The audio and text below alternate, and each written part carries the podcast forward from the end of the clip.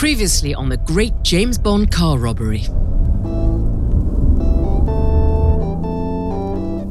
Organized crime in South Florida is very unorganized. Unknown persons had cut the rubber molding on the hangar door and were able to reach in with some kind of hacksaw. I could supply completely edible paper, tough but palatable, so that a suspect could make a meal of his notes. You get tired of golfing after a while, and maybe you get involved in a couple of drug deals. You have to close your eyes and really just imagine paradise. From the Spicegate Podcast Network, you're listening to the great James Bond car robbery with me, Elizabeth Hurley. Episode 4 Automotive Death Machine.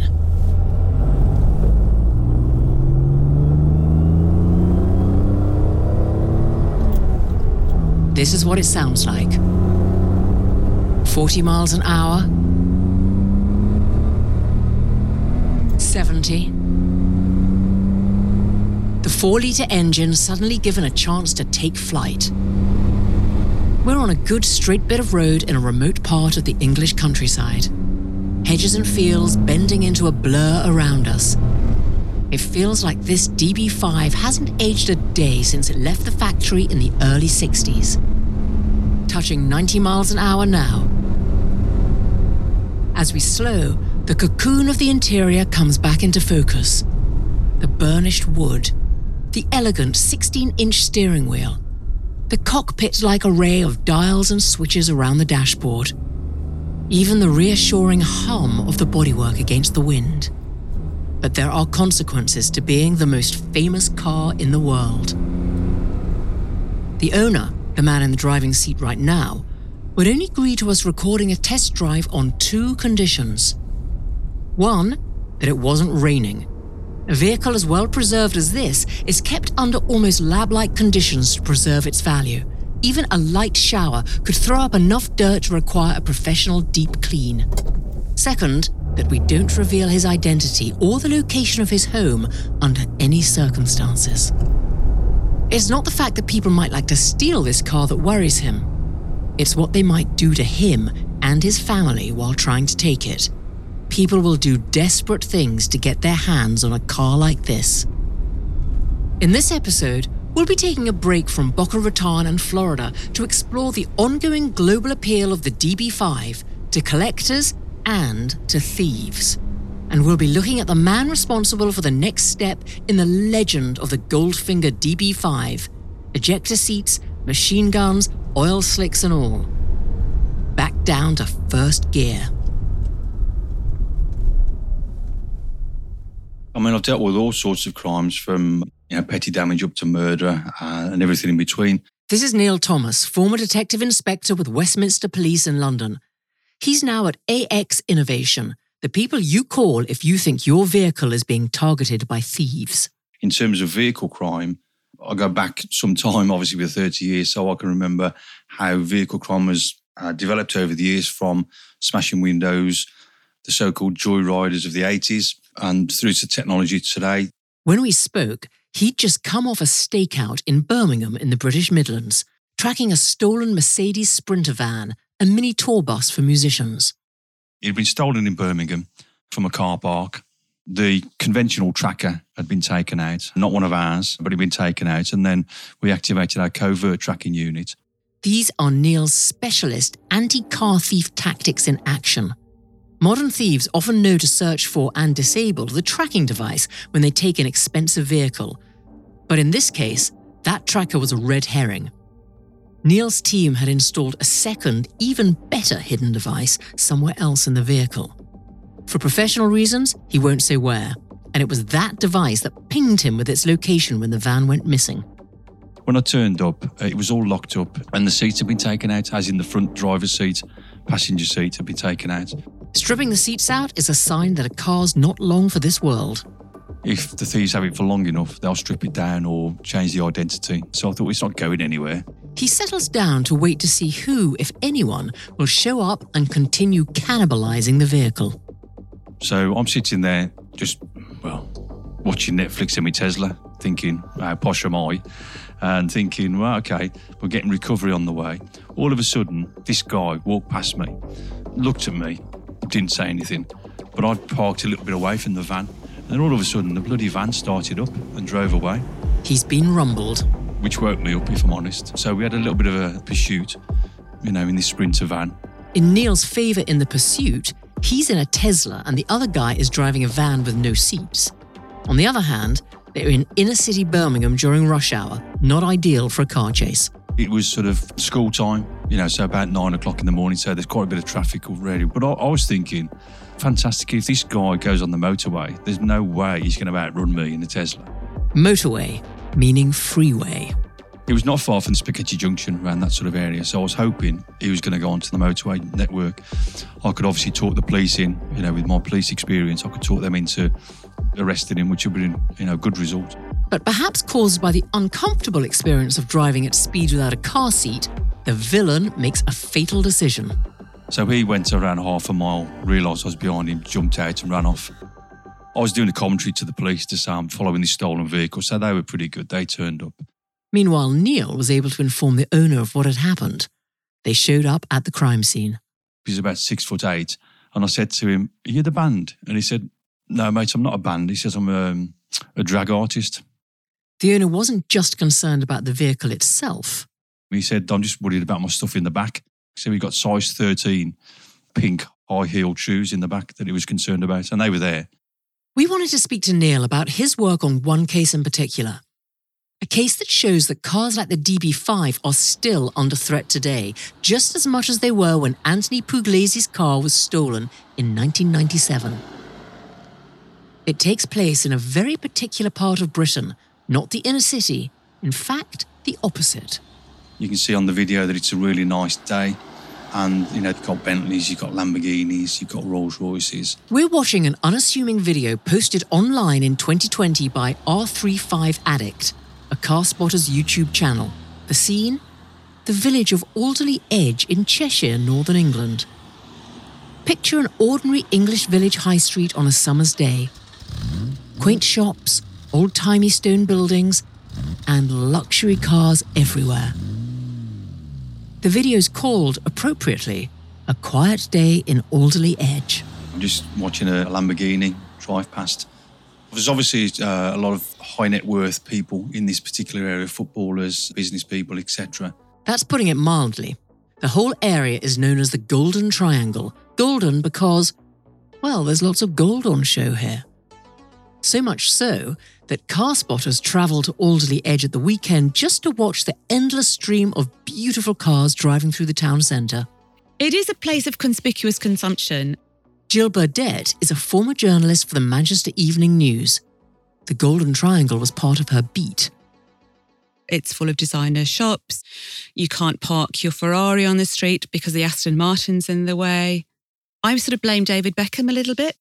Beckham, the football player, or soccer if you're an American, former England captain. because he bought a place in Alderley Edge, and that was in 2001. And that sort of started the explosion of money and sort of newer money pouring into the Alderley Edge. So footballers move there, football managers move there, soap stars, TV presenters all would move to the Golden Triangle of towns. And footballers and TV stars also have certain basic requirements. Every big house that was built has a swimming pool and a gym because you were dealing with footballers who were bored. And security was a big thing as well. People who do have a lot of nice cars would want to be able to drive through electric gates into an underground car park where their cars are parked safely. It's good to be safe. And not unlike in 1990s Boca Raton, new money isn't always welcomed by the older establishment. There was a story some years ago where the vicar from the local church actually left because he said, you know, you're worshipping the wrong idols, the wrong gods. In other words, repent of your Astons, your Ferraris, your limited edition Maseratis. There is a lot of conspicuous consumption. I mean, back in 2004, Wilmslow was was called the champagne capital of Great Britain because of the amount of champagne that was sold by the local wine merchants. Again, like Boca Raton, cars play a big part in Golden Triangle culture. The Alderley Edge Supercar Parade hasn't been held for a while now, but when it is, it attracts thousands of visitors. And all the supercar owners will gather and drive their cars through Alderley Edge. Footage from 2016 shows a millionaire's traffic jam of Porsches, Rolls Royces, and of course, Aston Martins. And when there are cars on display, there will be people who want to take those cars on display. It's gone from, I would say, opportunist theft. Now it's more organised. Neil again. He's talking about the UK as a whole. So I don't want to frighten people, but I do know from personal experience that thieves are quite sophisticated and quite determined if they want to get that particular car. And amongst the luxury cars on show in places like the Golden Triangle, Neil says it is the vintage vehicles that are most vulnerable rather than more modern cars. Yeah, the, the difference is with classic cars is that their security is quite basic. So we haven't got the, the immobilizers, the coded keys. They are just a physical key put uh, in the lock. So they haven't got the technology. If you think about it, a classic car is very easy to steal, in my opinion. Which takes us to one particular classic car in the car spotter video. So with with this video um, that's been posted on YouTube, we can see a car park, we can see different G wagons, you know, high end cars, and we can just see the Aston Martin. Yes, an Aston Martin DB5 purring smoothly across the frame. Not the lost Goldfinger DB5, this one has no gadgets, but just as elegant and in the same silver birch colour. It's immaculate in, in its condition. The video certainly does it justice. In the next shot, it's parked on the street by a supermarket. So the windows are down, you can see inside. The owner appears to have left it like this, parked with the windows open, although how far away they are is unclear. The car spotter's camera moves closer, peering in through the open front passenger window, taking in that steering wheel, the dials, the hand sewn leather upholstery. The owner's left it outside the shop where he's just walked in, so they can't really avoid the attention. And most people buy cars like this to enjoy them, to display them, I suppose, show them off to a certain extent. And why not? You know, they're there for driving as opposed to being just kept in a warehouse somewhere. This footage was posted to YouTube in the summer of 2020. And, so far as we can tell, it's the last publicly available footage of this DB5. Neil is clear that the car spotters who filmed this and similar videos are not thought to have had any involvement in what happened less than a month later. But the video is indicative of the attention a car like this attracts, even in a town like Alderley Edge. This car was part of a collection owned by a businessman. He uses the cars, he doesn't just keep them stored away. So, you know, the Aston Martin was bought out for a drive on the 18th of July in the Wilmslow area and left the car at the side of the road, locked up, all secure, and went for a walk, came back and the car had gone. Disappeared. He's devastated when you turn up and it's just not there. It's, you know, you just can't get your head around it. So he was devastated and still is devastated. That's when he decided to hire Neil to hunt down the car and the thief. And, like the Goldfinger DB5 in Florida, there are signs that this was planned, carefully planned. Now, in terms of a profile of a car thief, we don't know, but I, I'm guessing that somebody must have seen the car driving, followed it to its end destination, waited for the owner to walk away, uh, and then stolen it. In other words, the vehicle may have been under surveillance, allowing the criminals to pick the moment when the car was at its most vulnerable. And technology has increased some of these problems, even the same technology used by Neil to combat crime. So there are examples where owners have found covert tracking devices attached to their classic vehicles. They want to track where the vehicle's going to, Keeping tabs. Following drivers around to try and see when they're going to be parked up so they can steal them. effectively stalking their victims. It, it probably feels like that, but you know what I'd say to people is that there are ways around that. You know, if you've got an Aston Martin, for example, you'll be aware that people are looking at you as you drive past. But you know, keep an eye on your mirror. See if there's anybody following you. So, if it happened this way, the surveillance would have revealed a moment of vulnerability. We know that breaking into a DB5 isn't all that difficult compared to modern vehicles, but then there's the question of the getaway. So, you know, what they need to do is get away somewhere and hide the car.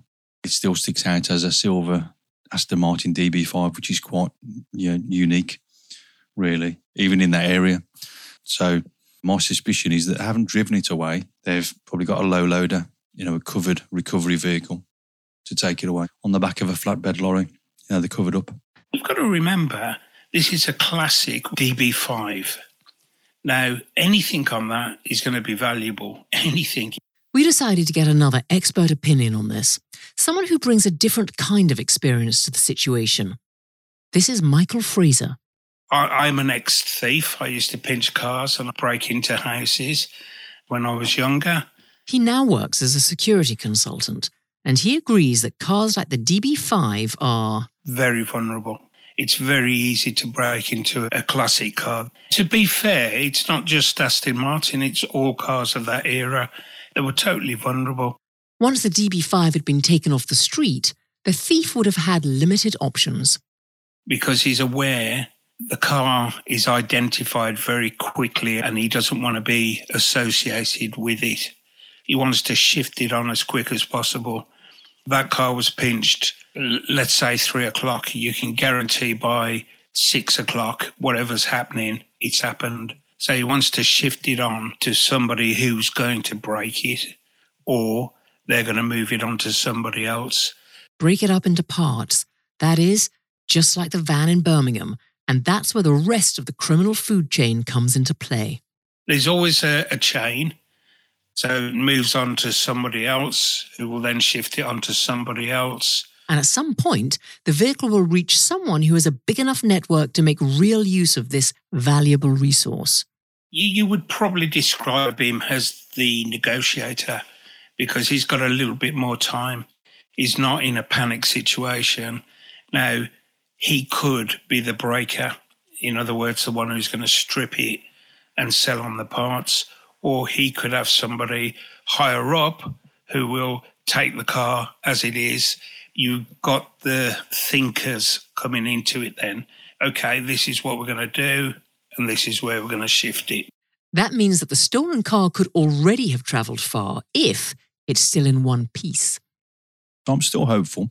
I'm still hopeful that it's in the UK. I honestly think that it's it's probably in a, in a warehouse somewhere, and maybe the thieves are thinking, "I I don't know what to do with this car. I can't sell it. I can't do anything. You know, perhaps I've made a mistake." And I'm still hopeful that you know someone somewhere knows where it is. Well, it's a stunning vehicle. Just the design of these vehicles was just so absolutely classic. Remember Christopher Marinello? The fine art and supercar detective we met in episode one? The man who's made solving the Florida DB5 case his white whale and who's offering a six figure reward for information that solves the case? He isn't involved in investigating the Alderley Edge theft, but he's heard about it. The intelligent thief isn't going to mess around and, and turn it into a parts car. They're going to try to get the maximum. And in order to get the maximum, you have to leave it intact. But, you know, not every thief is intelligent. I, try, I say this all the time. If thieves were intelligent, they would be having proper jobs instead of being a thief. According to Christopher, DB5s and other classic Astons remain a key target for thieves, just as much now as in 90s Florida. They gets stolen all the time. People, because thieves know that the Aston Martins are hitting several hundred thousand pounds. So when they're looking for something, they pass up the Lexus and go for the car that's worth a lot of money. Even thieves can recognize quality. The 1960s was incredible for the car world. I mean, the Ferraris of the 60s, even the American muscle cars of the 60s, they are stunningly beautiful vehicles. Yeah, they the sound, the smell of the leather, you can smell the carburetors after they've gone. I mean, it's just it has such a unique sound and smell to it. I mean, it's just it's fabulous. Sounds crazy, but if you're a car buff, you know what I'm talking about. Meanwhile, on the streets of Alderley Edge, the displays of luxury cars continue. Social media is kept up. The YouTube channel Supercars of Alderley Edge updates regularly. One of the most recent videos shows a convertible Rolls Royce with the top down, parked unattended on the high street, near a Lamborghini, parked next to a Bentley, and a Maserati. At the time of recording in 2021, there's a cash reward being offered for the recovery of the Golden Triangle DB5. And if you do have information as to its whereabouts, you can contact Neil's team at ax-uk.com.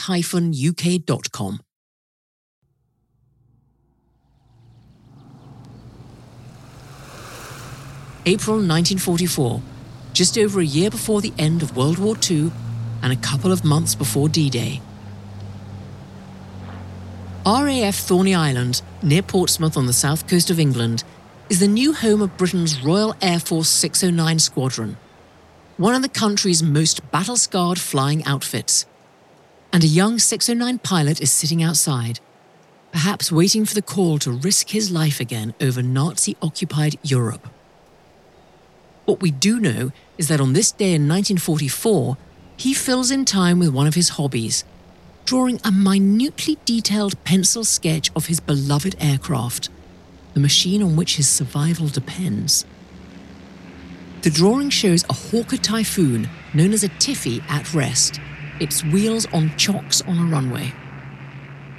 The power and speed of the Typhoon is hinted at in the long curves of its wings and fuselage, the elegant taper around the bubble cockpit. It's the fastest aircraft the British ever deployed in World War II. Top speed of just over 400 miles an hour when fully armed, and as we'll see, it gave this pilot a lifelong taste for fast, beautiful, deadly machines. He isn't your regular RAF pilot, not just for his artistic skills, but because of his background. Remarkably, he's German, one of only a handful of German citizens to fly for Britain in the entire war, Flight Sergeant Klaus Adam, later known as Ken Adam, was born into a wealthy German Jewish family and had become a teenage refugee after the rise of the Nazis. Not all of his family made it out. More than most, Klaus has a reason to fight. His background also means that he has even more to lose than most in 609 Squadron should he be captured. Not just a traitor to the Third Reich, but a Jewish traitor. As a precaution, he's had his name changed on his identity papers to the more British sounding Keith Howard Adams. In the pencil sketch of the Tiffy, the aircraft's huge firepower is lovingly detailed. The four long barrels of the 20mm Hispano Mark II autocannons protrude from the wings, each one capable of delivering 600 rounds per minute. Not shown is the aircraft's most feared weapon, the two banks of RP 3 unguided air to ground rockets, each one packing the firepower of a naval artillery shell. The rockets and cannon are specialist tools to do a specialist job. The 609 is part of a new type of ground attack force precision, low altitude raids targeting German military installations, tanks, and armour. The squad's tactics leave little room for error, On every sortie, Klaus must hedge hop to the target, fly his Tiffy at incredibly low altitude to evade German radar. At that height, there's nowhere to run and little opportunity to bail out in the event of an ambush. Once over the target, releasing the unguided rockets accurately is an art form in itself. Klaus becomes skilled at firing only at the very last second. But as he later told the historian James Holland, the Tiffy also has a nasty habit of stalling while coming out of a dive, spinning over and crashing into the ground. And then there is the flak. A few weeks after he finishes the pencil sketch, the squadron is assigned to raid a German radar installation near Le Havre.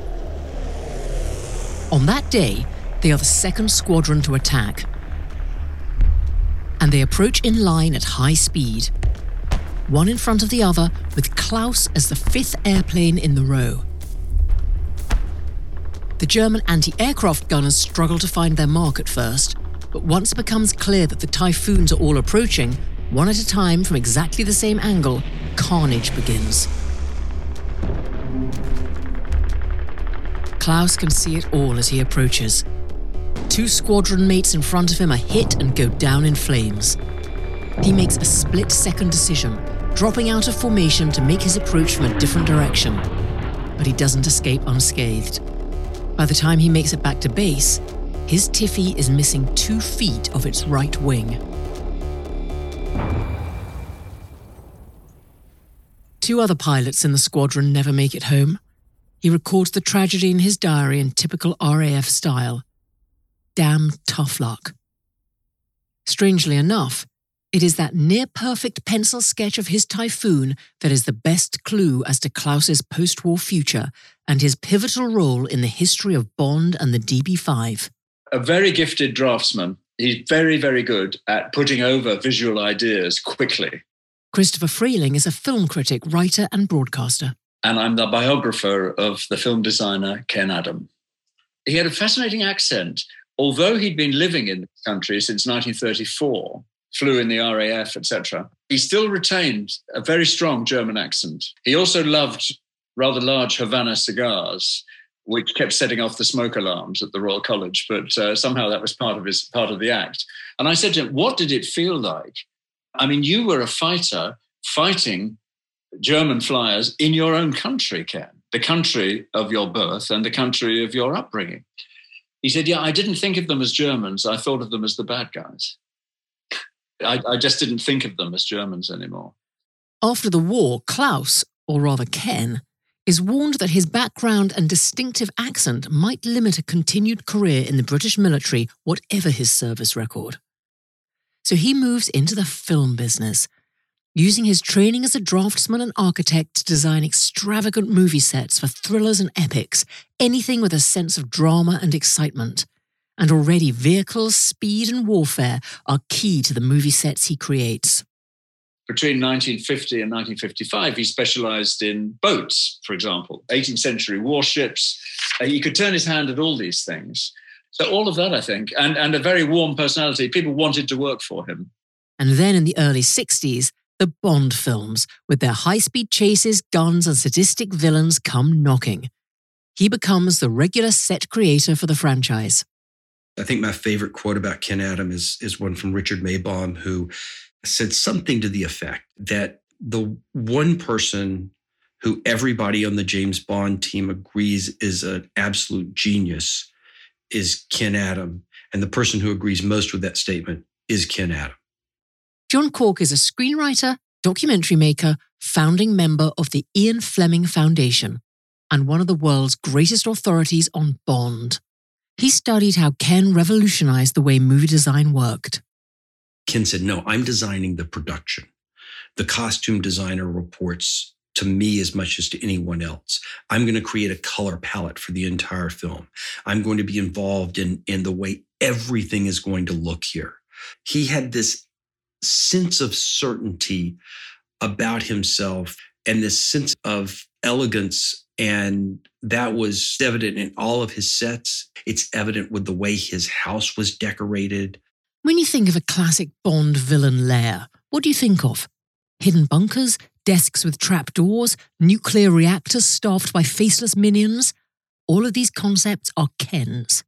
I mean, right from the very beginning, you've got uh, Dr. No's underwater apartment, You've got uh, nuclear water reactors and computers and high techery. And that's nothing to do with the novel. Already, the visuals are expanding on the novel.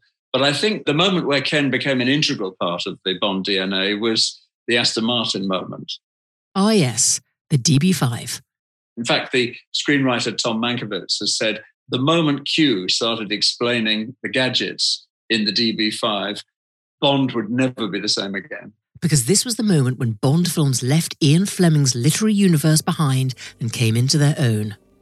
In previous episodes, we've heard how Ian Fleming and Charles Fraser Smith each created part of the myth of the Goldfinger DB5.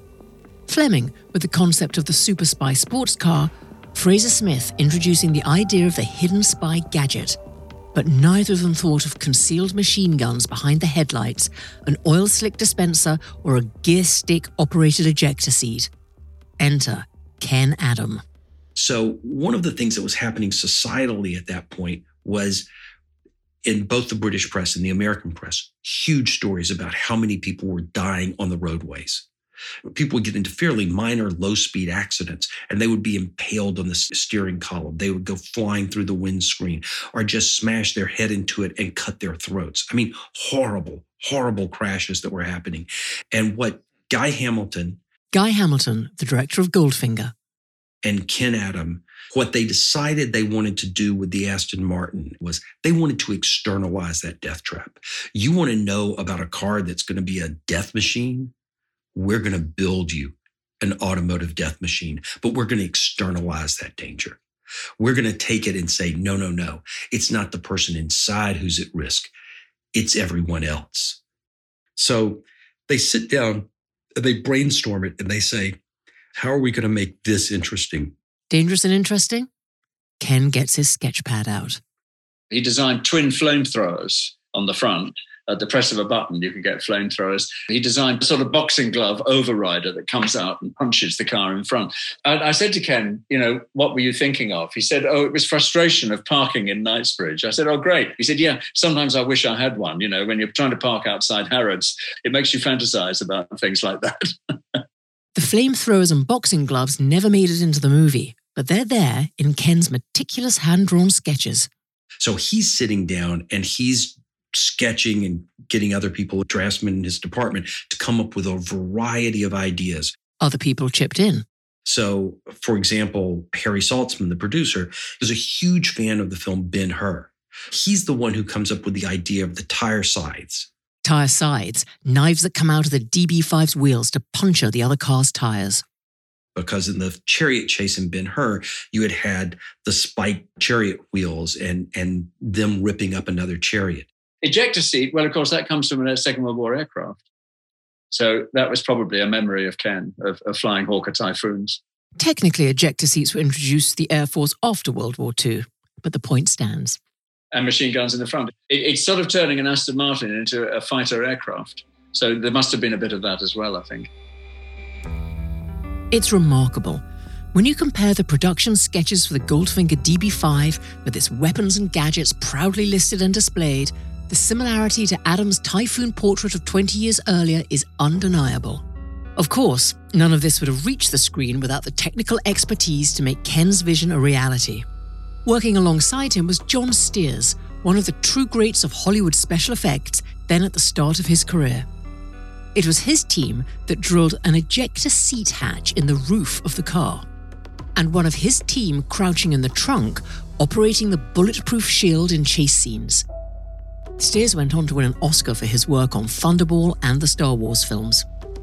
A few years before his death in 2016, Ken Adam was interviewed for a film about his life made by London's Victoria and Albert Museum. The interviewer asked him if his time in the RAF influenced his approach to film. Yes, I think it probably did. I loved speed.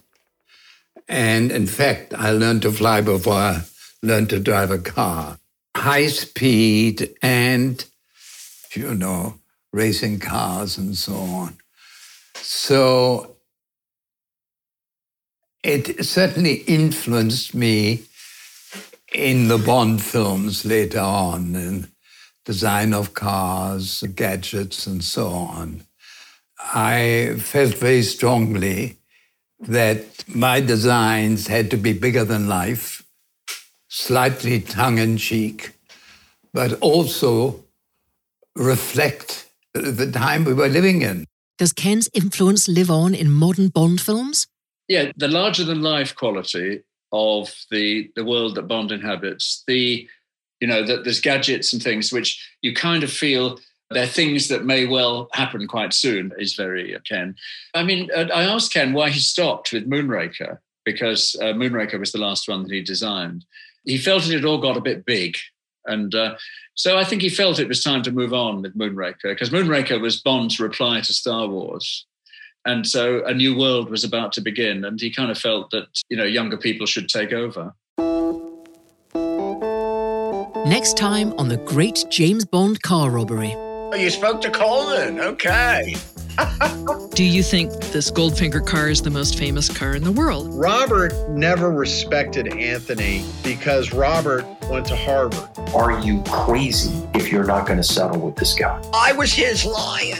I was here to fight for him. There was a $420,000 pot of gold at the end of the rainbow. This not like the movies. They're not chasing him down the street generally. Okay? They usually have what we call a kill zone. That's all in episode 5. The Great James Bond Car Robbery is brought to you by the Spyscape Podcast Network. The producers are Cup and Nuzzle. And if you want to know more about Ken Adams' life and work, we strongly recommend two books. First, Christopher Frayling's Ken Adam The Art of Production Design, where you can see Ken's pencil sketch of a typhoon. Second, James Holland's Heroes, which includes a chapter on Ken's time in the RAF. Both books were invaluable for creating the section on Ken's wartime experiences. Thanks also to Julia Peyton Jones and to the Victoria and Albert Museum for the use of interview footage of Ken Adam. The museum's documentary about him is available to view online. Disclaimer The Great James Bond Car Robbery is not affiliated with Eon Productions, Metro Goldwyn Mayer Studios Inc., or Danjaq LLC.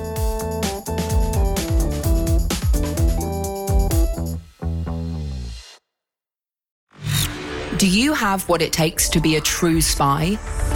Now you can put your spy skills to the test with Spy Games.